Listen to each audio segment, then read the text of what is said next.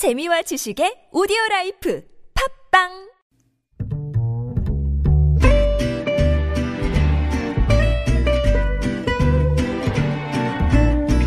Good evening, everyone. Welcome to the evening show. 언론을 향한 조국의 복수다. 법무부가 오보를 낸 기자들의 검찰 출입을 금지한다라고 하니까 나경원 자유한국당 원내대표가 한 말입니다. 현장 취재 기자들의 반응은 어떨지 서울타임즈 두 기자에게 좀 물어보겠습니다.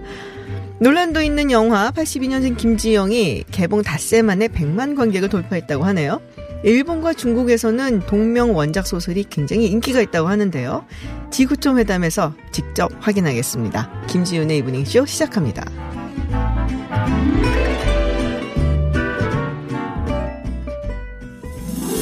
Welcome to Unfiltered. North Korea's latest CNN was given ex- 미국 오하이오 일본의 백색 국가 명단 should be on the air. 국내외 소식을 한 번에 들려듣는 뉴스 서울 타임즈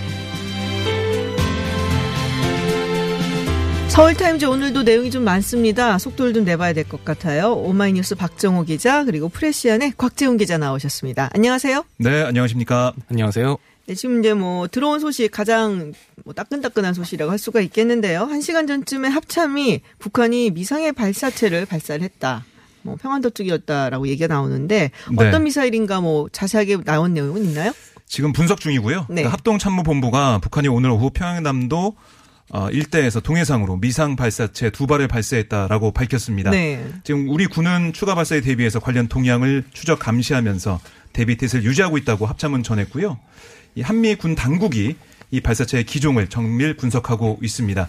이게 육상에서 해상으로 발사가 됐잖아요. 네. 그리고 지난 29일 전에 발사됐던 SLBM이 아닌 아마 뭐 초대형 방사포나 신형 뭐 전술 지도지 미사일 이런 음. 가능성이 거론되고 있습니다. 지금 뭐 상중인데 사실은 이런 네. 좀 이렇게 좀 많이 아쉽네요 북한한테 그리고 분 김정은 위원장이 뭐 조의문도 보냈잖아요. 네, 그렇습니다. 그렇죠. 네. 이제 오- 오늘 그 고민정 청와대 대변인이 발표를 했는데요. 김정은 위원장이 어제 이 문 대통령 앞으로 조의문을 전달해 왔다면서 조의문에서 깊은 추모와 애도의 뜻을 나타내고 문 대통령에게 위로의 메시지를 전했다고 밝혔습니다.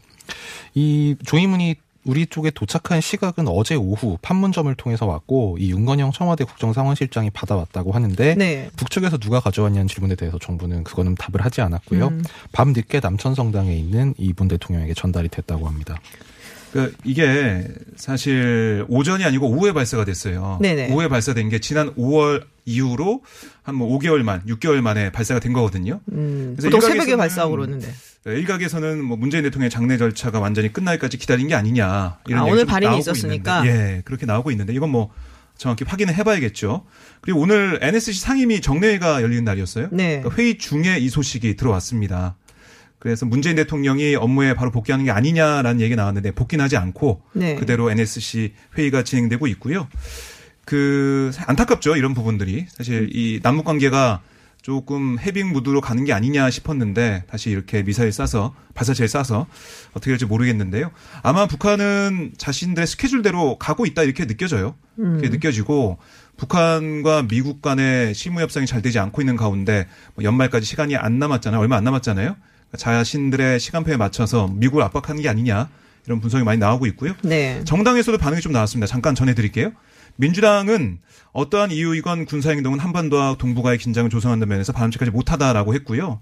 김정은 위원장이 모친상 중인 문재인 대통령에게 조의문을 보내온 지 하루가 채 지나지 않아서 그 한반도 전역을 긴장하게 하는 북한 군부의 발사체의 발사는 매우 유감이다라고 어, 지적을 했고요. 한국당 전희경 대변인은 논평을 냈는데 문재인 대통령 상중 북한의 발사체 도발 이것이 북한의 야망, 야만성이다. 앞에서는 조의문을 보내고 뒤에서는 발사체를 쏘는 공산 독재 왕조의 철저한 두 얼굴 반인륜성을 보여주는 희대의 사건으로 기억될 것이다라고 비판했습니다. 네, 뭐 연말까지라고 시한을 줬는데 지금 연말이 다가오고 있어서 뭐 좀 조급한 마음이고 그리고 굉장히 압박을 가하고 있다라는 생각은 드는데 뭐 우리 입장에서는 상중인데 대통령이 이런 네. 점에서는 굉장히 좀 아쉽다라는 생각은 좀 듭니다. 어, 국회 쪽으로 좀 가볼게요. 자유한국당 1차 인재 영입 발표가 있었고 어제 이제 논란이 좀 됐잖아요. 박찬주 전 대장. 이름은 좀 빠졌어요. 근데 영입을 안 한다는 것은 아니고 뭐 보류다라는 얘기가 있었고 네. 그리고 나온 인물들 뭐 어떤 이야기들이 오가고 있는지 좀 궁금해요 기자분들 사이에서는 제가 좀 아는 분들이 이렇게 많지는 않더라고요. 뭐 아. 윤창현 교수라든지 뭐 이진수 뭐 MBC 기자라든지 곽정 기자님은 어떤 분에 주목하시나요? 아니, 그러니까 뭐 한 번씩 이를테면 뭐 그 연금 쪽 전문가이신 뭐 교수님도 계시고 네. 이제 뭐 이름을 한 번씩은 들어봤는데 네. 근데 사실 좀 굉장히 오전에 난감했어요. 그러니까 기사를 누구를 앞세워서 음. 한국당이 누구누구 누구를 영입했다라고 써야 이제 독자들이 아 누구를 데려왔구나라고 알 텐데 딱히 누구를 제목으로 삼아야 될지 약간 눈 가는 데가 없었던 명령이. 근데 굉장히 빅, 뭐, 뭐라, 그래- 그걸 뭐라고 그래야 되죠? 그 막, 중량감이 있는, 네. 와, 이거는 스탄데? 뭐 이런 사람은 별로 없는. 얼굴이 될 만한. 네. 음, 그러니까 일본이니까. 1호 영입 뭐 이런 네. 말은 안 하더라고요. 이게 1차 영입이다라고 네. 이야기를 하고 있고, 어, 누구 주목하셨어요? 박종희 저는 기자님. 뭐 이진수 그전 음. 어, 대전 MBC 사장 네. 주목을 했는데요. 사실 이진수 그 전 사장이 종군 기자로 좀 유명세에 탔었죠. 그렇죠. 그래서 많이 뭐 사람들이 알아보는 그런 기자였는데 음. 그 세월호 참사 국면이라든가 그 이후에 쭉 있었던 김재철 사장 체제에서 뭐그 이후에 계속 된 체제에서 뭔가 MBC 사측을 대변하는 그런 목소리를 내면서 좀 비판 받을 지점이 좀 있었죠. 음. 제가 MBC 쪽 사람들 얘기를 좀 들어보니까 어 방송에서는 전해드리기 좀 쉽지 않은 그런 반응들이 나오더라고요. 방송에서 전해드리기 쉽지 않은 반응이라는 함은 비방용 비방용. 네, 발언들이 아. 좀 나와서 그만큼 어 그건 좀 아니지 않냐 자신의 욕심을 채우기 위한 그런 네. 어, 모습이 아니냐 그런 비판의 목소리 좀 많았습니다. 그렇군요. 민주당 쪽은 어떤가요? 민주당도 이제 뭐 인재 영입한다라고 한참만 물밑 작업이 있을 것 같은데 아직은 좀 조용해요? 네 아마 다음 주부터 좀 본격화가 될 어. 것으로 보이고요. 지금 여러 뭐 인사들을 접촉하고 있다 이렇게 네. 알려지고 있습니다. 아니, 전 궁금한 게 네. 그러면은 우리 박정호 기자님이랑 곽지영 기자님 보시기에 야, 이런 사람을 만약에 영입을 한다, 성공을 했다 그러면 이거는 히트다. 네. 누구, 누구 하시겠어요? 곽 기자님은 누구 먼저 하시겠어요? 좀 재미가 없는 교과서적인 답변이지만 네. 이게 뭐 특히 이제 정당론을 전공하신 최장집 교수님 같은 분들이 이제 이런 얘기를 들으면 좀 걱정을 하실 거예요. 왜냐하면 아. 정당이 내부에서 인재를 키워서 교육을 해야지 네네네. 어디 막 외부 명망가를 영입해서 원래 예, 쉽게 교수님 치르려고 그- 하느냐. 네. 뭐 정치학자들이 전통적으로 그런 비판을 해왔는데 뭐 사실 저도 그런 생각입니다. 아 그래요? 어. 아, 영입 반대? 인재 영입 반대? 인재 인재 영입 반, 반대로 네. 였고 박정희 기자님은 그 선거 때마다 나오는 이름이 있어요. 네. 손석희 뭐 이런 그분이 왜 어느. 정당인들 왜? 뭐 그렇고요. 예. 저는 개인적으로는 정우성 씨. 안 돼요. 왜 왜안 뺏길 수 없어. 네, 정치권을 뺏길 수 없어. 그건 아, 제가 반대요. 그렇다면은 좀, 좀 아까 이름이 나왔던 분이 10년 전에 다 정치하면 손은 누가 키우냐고. 아 맞아요. 어, 손석희 그 앵커 그랬죠. 음, 그렇구나. 정우성 씨가 들어오면 국회 뉴스에 많은 분들이 또 관심을 갖지 않을까. 어, 법안 아, 그거는. 그러겠네요. 네. 네. 그거는 확실히 굉장히 아, 뭐 많은 분들이. 단지 잘생겨서가 아니라 난민 관련 활동을 아, 그럼요, 하신 그럼요. 좀 네. 상징성이 있죠. 네. 네. 뭐 외모보다는 음, 그- 그렇지만 용납할 수 없습니다. 진짜. 네. 네. 알겠습니다. 어, 나경원 원내대표고 정의당의 심상정 대표고 많이 싸우고 있습니다. 네. 이유가 뭐냐? 한번 정리를 해주세요. 왜 이유, 이유 왜 싸우고 계신지. 네, 그 이게 작년 12월 15일에 있었던 여야 5당 원내대표들의 합의문 때문입니다. 음. 그 합의문 내용 때문인데요. 그 먼저 이제 심상정 정의당 대표가 지난주 기자 간담회 할 때 이렇게 얘기했어요. 그 한국당에서도 여야 아, 그 대표들 합의한 그 합의문에 보면 의원 정수를 10% 늘리겠다. 그걸 합의하겠다라고 얘기가 돼 있는데 왜 음. 아. 지금 말을 바꾼 거냐 이런 나경원 취지로 원내대표는. 나는 그런 말 한 적이 없다라고 없다. 얘기를 하고 있는 거고요. 법적인 대응도 하겠다라고 네. 했거든요. 오늘 뭐 조치를 취했나요? 아직까지 뭐 연락 온 게 없습니다. 아. 네, 아직 안 했, 아직은 안 예, 예, 했습니다. 했으면은 뭐 문자라든가 이런 기자한테 알리는 음. 게 있을 텐데 아직 없고요. 그래서 나경원 원내대표가 심상정 대표의 이런 발언에 대해서 밥그릇 본색이다라고 비판했어요. 법적 대응하겠다라고 얘기를 했고 네. 그랬더니 심상정 대표가 오늘 그 국회에서 연설했거든요. 비교섭 단체 대표 연설에서 어, 이 한국당이 네. 말로는 합의 처리를 주장하면서 갖은 방법으로 선거제도 개혁을 가로막고 있다. 이렇게 지적을 했고요. 네. 그러니까 다시 한번 그러니까 지난해 5당 원내대표 합의를 통해서 비례성 대표성을 강화하는 연동형 비례대표제 도입을 검토하겠다고 했는데 약속했는데 뭐 정반대 그 청개구리법을 내놨다. 네. 그러니까 의원 수를 줄이자 그리고 지역구를 강화하자 이런 식의 아, 논의를 그 법안을 내놨 그 의견을 내놨기 때문에 그건 뭐 잘못된 거다라고 비판했고요.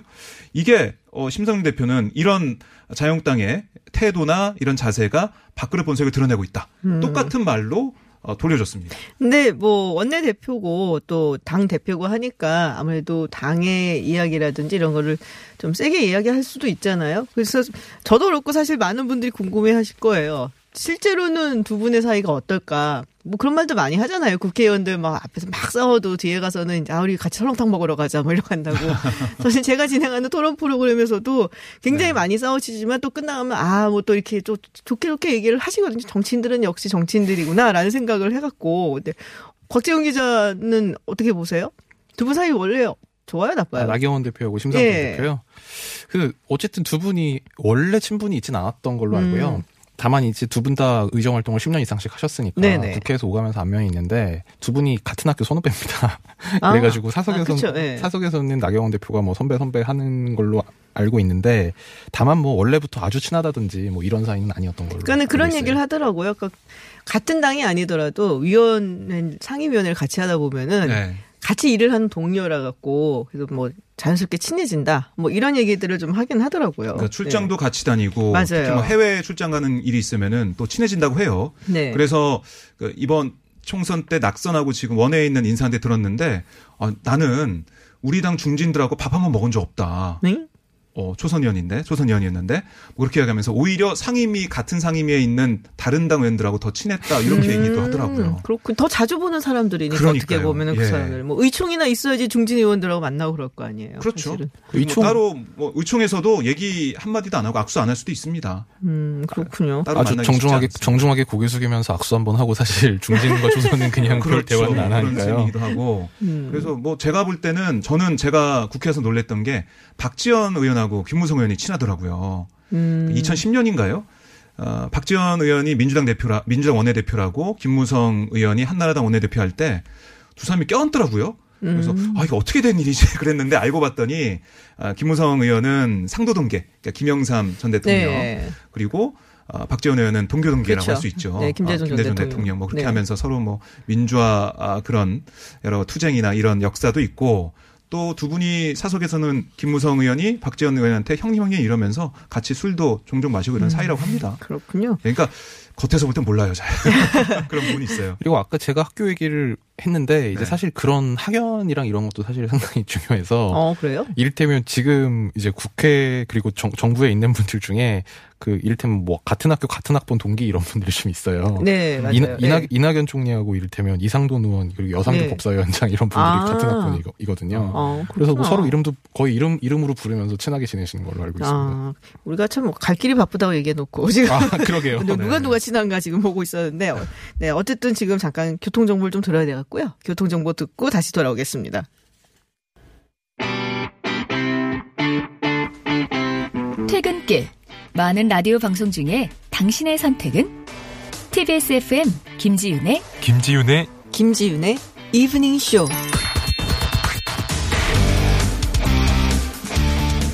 네, 법무부가 오보를 낸 기자들의 검찰 출입을 제한한다는 훈련을 시행한다라고 밝혔습니다. 기자분들 반응이 어떤지 궁금해요. 뭐 굉장히 뭐 격분하는 기자도 있었다라는 얘기도 있고 박정우 기자님이랑 곽재훈 기자님은 어떠세요? 오보를 내지 마세요 일단. 네.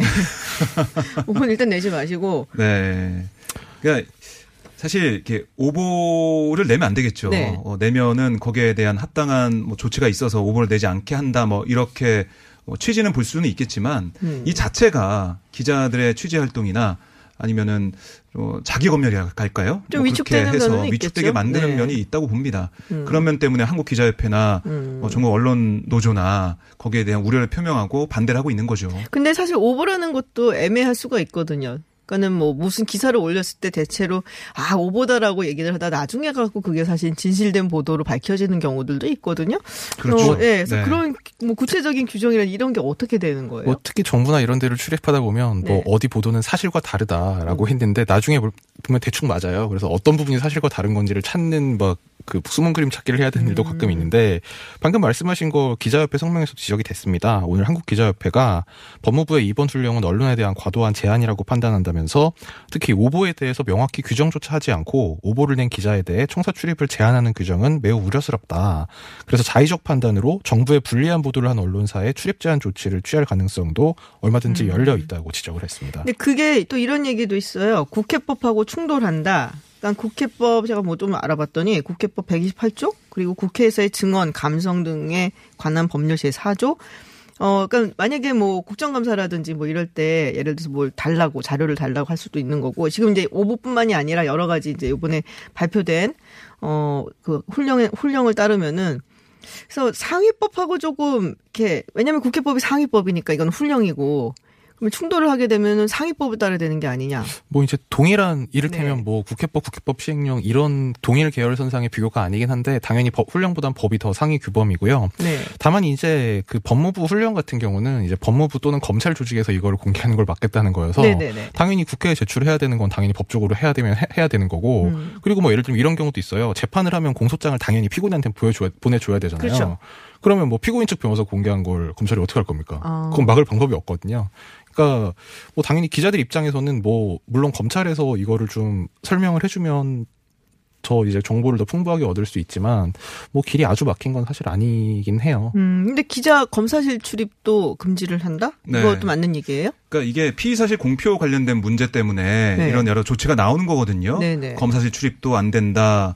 뭐 이거 그 검사들이 아 뭔가 이제 설명해 주는 티타임이나 이런 것도 지금 제한할 그런 움직임도 보이고 있는데 네. 저는 이게 문제가 되는 게 뭐냐면 사실 좀 취재력이 뛰어나다고 해야 되나요? 뭐 큰 언론사 아, 이런 데는 그 검사와의 뭐 개인적 친분이나 뭐 이런 걸로 인해서 음, 따로 정보를 받을 수 있는 개연성도 있습니다. 뭐 그럴 가능성이 있지 않습니까? 네. 그뭐 따로 연락을 한다든가 메시지를 주고받는다든가 그렇게 할 수 있는데 이른바 뭐 군소 언론사 아, 그 검사와의 뭐 친분이나 잘 알지 못하는 그런 관계에 있을 때는 검사를 따로 만나기 쉽지가 않아요. 음, 그래서 뭐 이런 검사실 방문을 못하는 것 자체는 아예 그 검사에게 어떤 걸 질문하거나 어떤 걸 알아볼 수 있는 걸 취재가 아예 안 되는 상황이 될 수가 있기 때문에 이런 것들은 오히려 어, 큰 언론사보다 작은 언론사가 더 피해를 볼 수가 있다 이런 생각이 들더라고요. 음, 피의사실 공표라는 게 대놓고 피의사실을 뭐 준다 뭐 이런 건 아니잖아요. 아름아름 아니면 뭐 이런 경우도 있죠. 그냥 검사가 참고인한테 얘기를 했는데 그 참고인이 그걸 언론사에다가 얘기를 해주고 뭐 이런 경우도 있고 네. 여러 가지 가능성이 있기 때문에 이걸 다 막을 수 있을까? 괜히 다른 부작용이 나올 수 있지 않을까 이런 생각이 들더라고요. 음, 그렇군요. 곽정 기자님은 어떻게 생각하세요?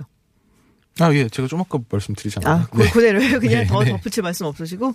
음, 그렇군요. 그래서 뭐 법무부도 사실 이 검찰청 청사 출입 못하는 것은 이게 뭐 재량적인 조치이기 때문에 이거 뭐 판단할 수 있는 거다라고 했는데 글쎄요 이 검찰이나 뭐 이런 쪽에서 거- 결정하는 그런 권한이 있다면 언론에게 좀 더 친화적으로 나올지 그렇지 않을까 해서 더 크지 않을까 이런 생각도 들고요. 특히 이제 공개를 안 하게 되면 수사 상황을 지금까지는 어느 정도 언론이 취재를 취재를 하고 그래서 화- 뭐 확인을 요청하면 검찰에서 확인을 해주면서 뭐 이를테면 그게 수사 뭐 그 조사 시간이 언제부터 언제까지였다 뭐 이런 정보라도 알려주게 되면 시간이 너무 길거나 심할 경우에 인권 침해 아니냐 뭐 이런 이런 역으로 이제 검찰에 대한 비, 검찰 발이지만 검찰에 대한 비판도 나오기도 했었는데 이제 그런 부분도 상당히 제한이 되게 된, 되게, 음. 저, 되게 된 거죠. 저는 근본적으로는 검찰 권력을 좀 줄여서 검찰의 어떻게 보면은 막강한 권한, 권력을 좀 줄이는 방향으로 가는 게 좀 먼저이지 않을까라는 생각도 들더라고요.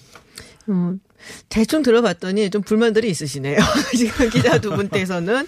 네, 알겠습니다. 근데 이제 오보라는 것이 뭐 내지 말라고 제가 농담처럼 이야기를 했습니다마는 어, 한 번 보도가 나가면은 그걸 뒤집는 건 굉장히 힘들거든요. 정정 보도가 나간다고 하더라도 사람들은 대체로 처음 해봤던 보도를 많이 기억을 하고 또 정정 네. 보도가 뭐 이렇게 조그맣게 나가요, 보면 대충. 이게, 뭐 그렇습니다. 잘못된 기사였다, 뭐 이렇게. 그러니까 아마도 그런 부분은 먼저 좀 우리 기자분들도 좀 조심을 해주시는 것이 좋지 않을까라는 식으로 좀 훈훈하게 마무리를 해보려고 합니다. 네. 두 분 다 군대 다녀오셨어요? 네, 그럼요. 음. 우리 박, 곽정 네. 물론입니다. 네, 그랬구나. 2년 2개월 다녀왔습니다. 2년 2개월. 네. 어, 확실히 저보다 나이가 어리시군요. 아, 제가 다녀온 게 아니라 제 또래들은 다 훨씬 아, 길게 다녀와갖고. 그렇군요. 예, 그래서 오늘 뉴스에 그게 나왔어요. 병역 신체검사 4급이면 현역을 못 가는데 앞으로는 본인이 희망, 희망을 하면 갈 수가 있다.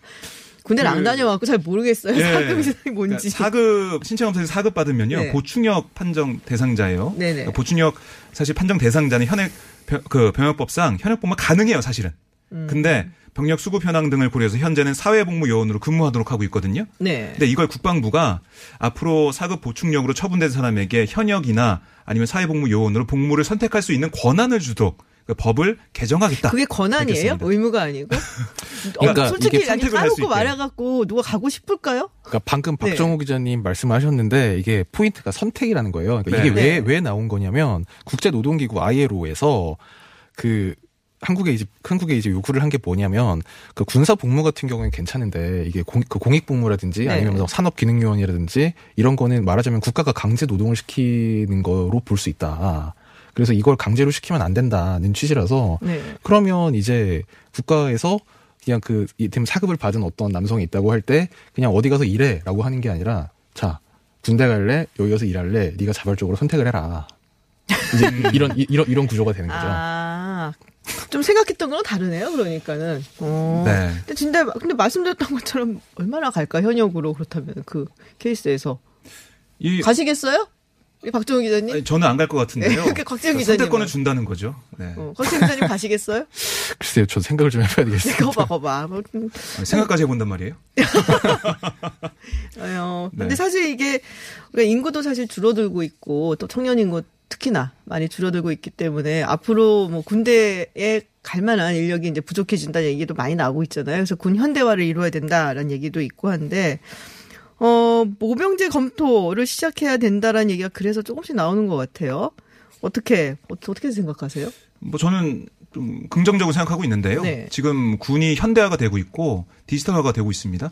굳이 그 많은 인력이 다 가서 있을 필요 없다고 저는 좀 생각을 하고요. 음. 모병제를 통해서 좀더 어, 집중적으로 어, 그런 전문적인 인력을 양성하는 게 좋지 않을까라는 생각이 듭니다. 근데 모병제를 한다면은 정말로 외국처럼 미국이나 뭐 다른 나라들 굉장히 많은 혜택이 주어지잖아요. 네. 그런 식의 혜택을 줘야지 사실은 가지 않을까 싶은데. 뭐 그런 문제도 있고요. 그리고 네. 모병제가 방금 말씀하신 미국 등 선진국에서 다 채택을 하고 있어서 이게 되게 진보적인 제도로 인식되는 면이 있지만 사실 이제 이렇게 됐을 경우에 가난한 집 애들만 음, 군대에. 가게 된 뭐 그런 문제라든지 좀 이런 부작용들이 있을 수 있어서 그리고 지금 여론도 아직까지 상당히 부정적이거든요. 음. 뭐 당장 논의를 하는 건 좀 시기상조인 것 같고 뭐 장기적으로 좀 생각해 볼 만한 일인 것 같습니다. 음, 그렇습니다. 군대 얘기를 하면은 끝도 없이 나갈 것 같아갖고 제가 좀 끊어야 돼요, 지금. 다음 주제가 군대에서 축구한 얘기 아닌가요? 아, 왜 이래, 네, 정말. 있는 것 같은데. 축구는 좋은데 군대에서 축구한 얘기는. 네, 나중에 그럼 나오시면 군대리아 얘기도 좀 나눠주시고. 알겠습니다. 근데 전, 전 장교라서.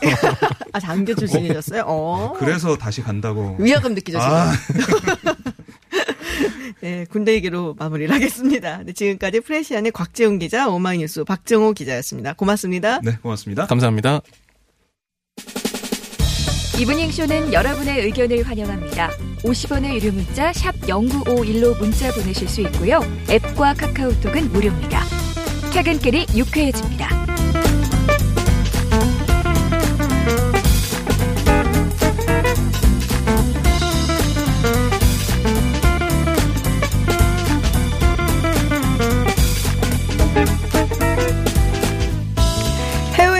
뉴스를 알아보는 서울타임즈 시간입니다. 전주현 캐스터와 함께합니다. 어서 오세요. 네, 안녕하세요.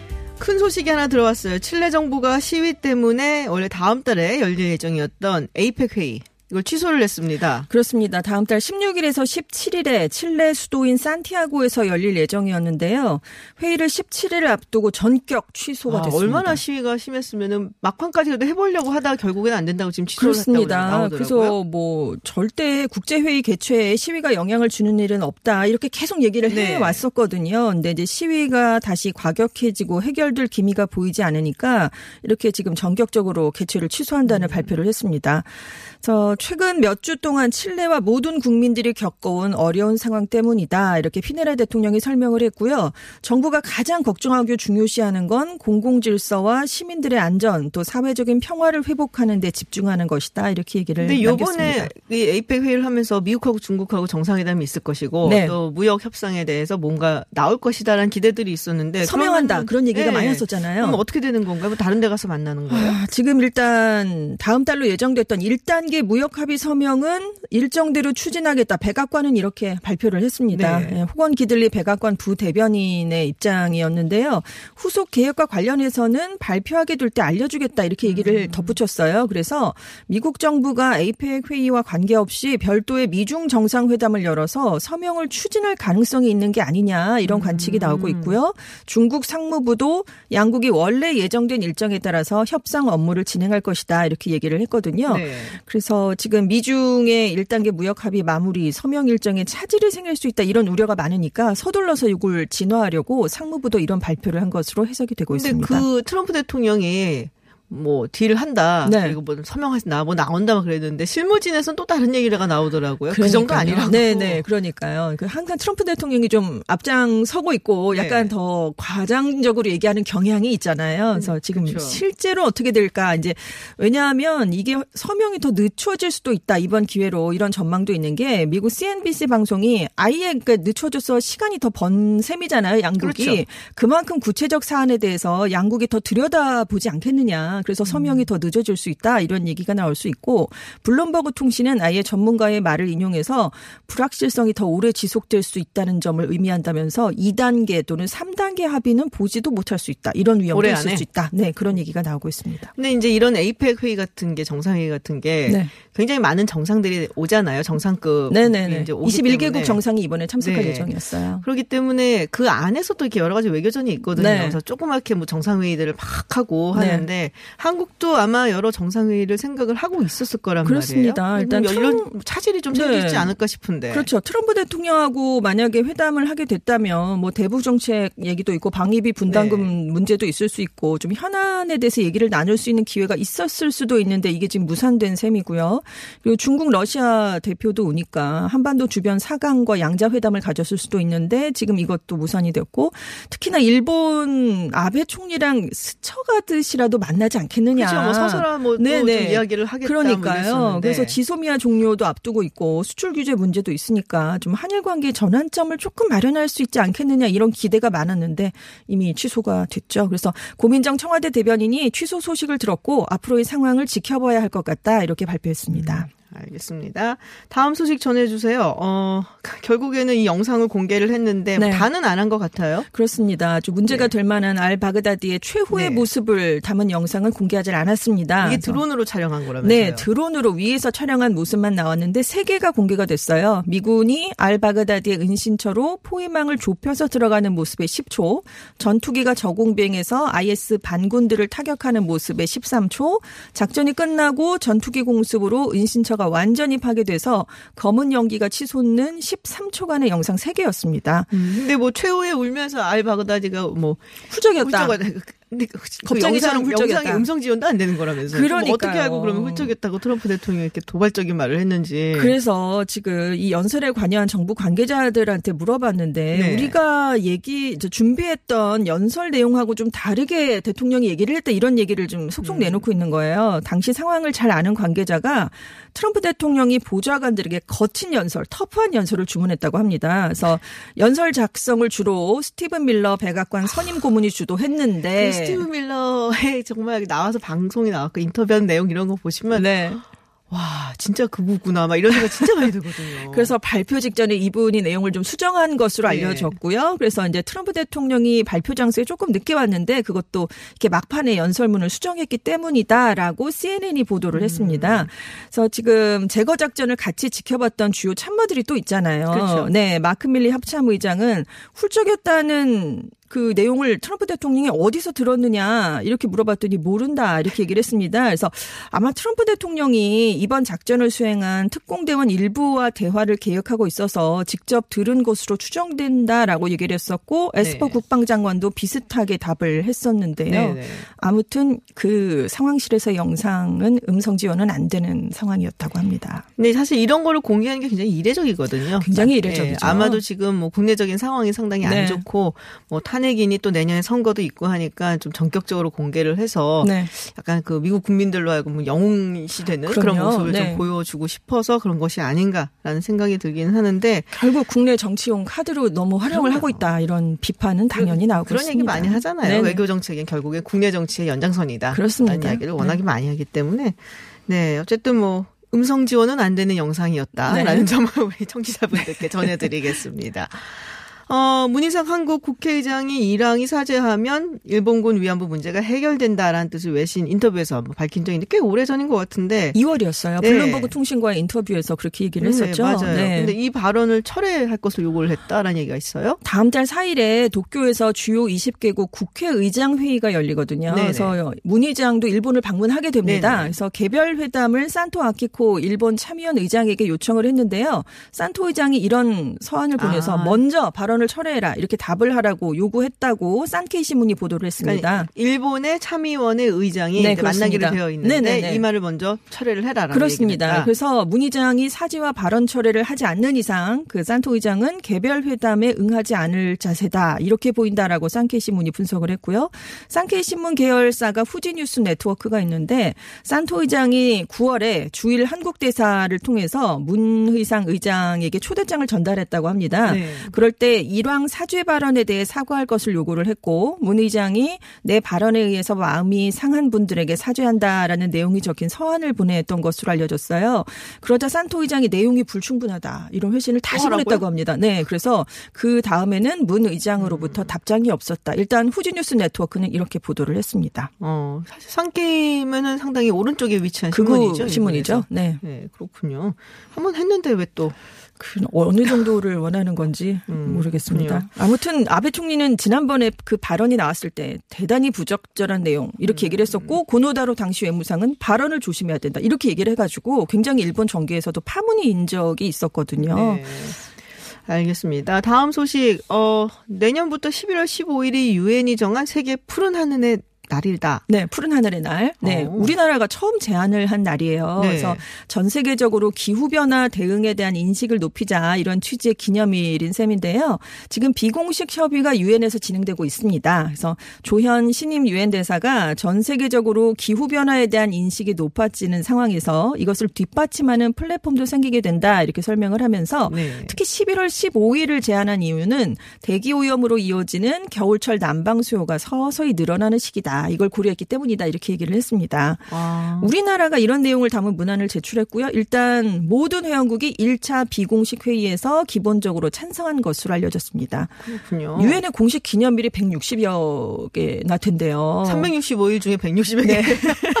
근데 이제 우리나라가 그 중에서 제안국으로 나선 건 이번이 처음이고요. 아. 문재인 대통령이 9월에 유엔 총회에 참석을 맞아요. 했을 때 네. 기조 연설을 했잖아요. 그래서 세계 푸른 하늘의 날 지정을 제안했던 적이 있습니다. 그래서 올해 12 월에 이제 유엔 총회에서 만약에 채택이 되면 내년부터 적용될 예정인데 아마 무난하게 통과되지 음. 않을까 이런 전망이 나오고 있습니다. 그렇군요. 기념비적인 날이네요. 네네. 우리가 처음으로 제안을 해갖고 네. 유엔 총회에서 유엔이 정한 세계 푸른 하늘의 날 이- 이름도 예쁘네요. 그렇죠. 네, Blue 영어로 Sky Day. Sky Day. 어. 오늘 blue 하지 않았잖아요. Gray Sky Day였기 때문에 어쨌든 blue 했어요. 그래도. 그렇긴 한데요. 네. 네, 아주 아쉬 아쉽네요. 네. 네. 네, 지금까지 뭐 해외의 핫한 뉴스 전해주셨습니다. 전전 웨이슨 캐스터와 함께했습니다. 고맙습니다. 네, 감사합니다. 네, 매주 월요일부터 금요일 저녁 6시 20분부터 8시까지 생방송으로 진행되는 김지윤의 이브닝 쇼입니다. 유튜브에서 TBS FM 검색하시면 보이는 라디오로도 함께 하실 수 있고요. 또 문자로 방송 참여하실 수 있습니다. 50원의 유료 문자 샵 0951로 보내 주시면 되고요. TBS 앱 그리고 카카오톡은 무료입니다.